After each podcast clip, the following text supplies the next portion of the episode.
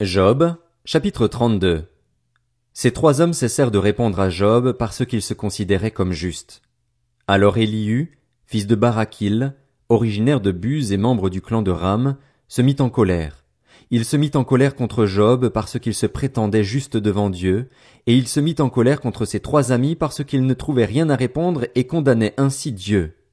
Comme ils étaient plus âgés que lui, Élihu avait attendu jusqu'à ce moment pour parler à Job. Lorsqu'il vit que les trois hommes n'avaient plus rien à dire, il se mit en colère. Élihu, fils de Barakil, originaire de Buz, prit la parole et dit. Je suis jeune, et vous êtes des vieillards. Voilà pourquoi j'étais intimidé et j'avais peur de vous exprimer mon opinion. Je me disais, l'expérience parlera, le grand nombre d'années fera connaître la sagesse. Mais en réalité, dans l'homme, c'est l'esprit, le souffle du Tout-Puissant qui donne la capacité de comprendre. Ce n'est pas le grand nombre d'années qui procure la sagesse, ce n'est pas la vieillesse qui permet de discerner ce qui est juste. Voilà pourquoi je dis, écoute-moi, moi aussi, je vais exprimer mon opinion. J'ai attendu la fin de vos discours, j'ai prêté l'oreille à vos raisonnements jusqu'à ce que vous ayez fait le tour de la question. Je vous ai accordé toute mon attention, et je constate qu'aucun de vous ne l'a convaincu, pas un de vous n'a répondu à ses propos.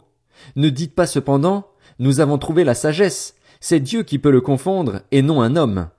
Il ne s'est pas adressé directement à moi, aussi lui répondrai-je tout autrement que vous.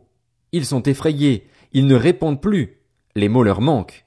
J'ai attendu qu'ils aient fini leur discours. Puisqu'ils s'arrêtent et ne savent que répliquer, à mon tour je vais répondre. Moi aussi je vais exprimer mon opinion. En effet, je suis rempli de paroles, mon esprit me presse. À l'intérieur de moi, c'est comme du vin sous pression, comme des outres neuves prêtes à éclater. Je dois parler pour me soulager, je dois ouvrir mes lèvres pour répondre.